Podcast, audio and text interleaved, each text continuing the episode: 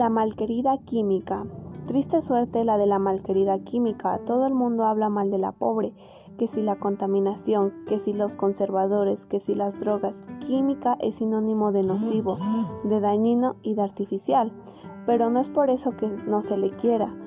Su verdadero pecado, por lo que se le odia, por lo que no se le perdona, es porque se considera aburridísima.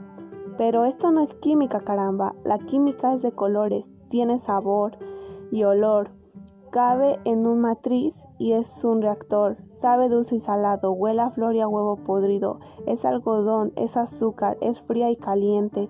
Es limón y es chispa. Es campo y es urbe. Es pasado y es futuro. Es electrón y supremova. Esto y mucho más. Todo lo que se quiera es la química.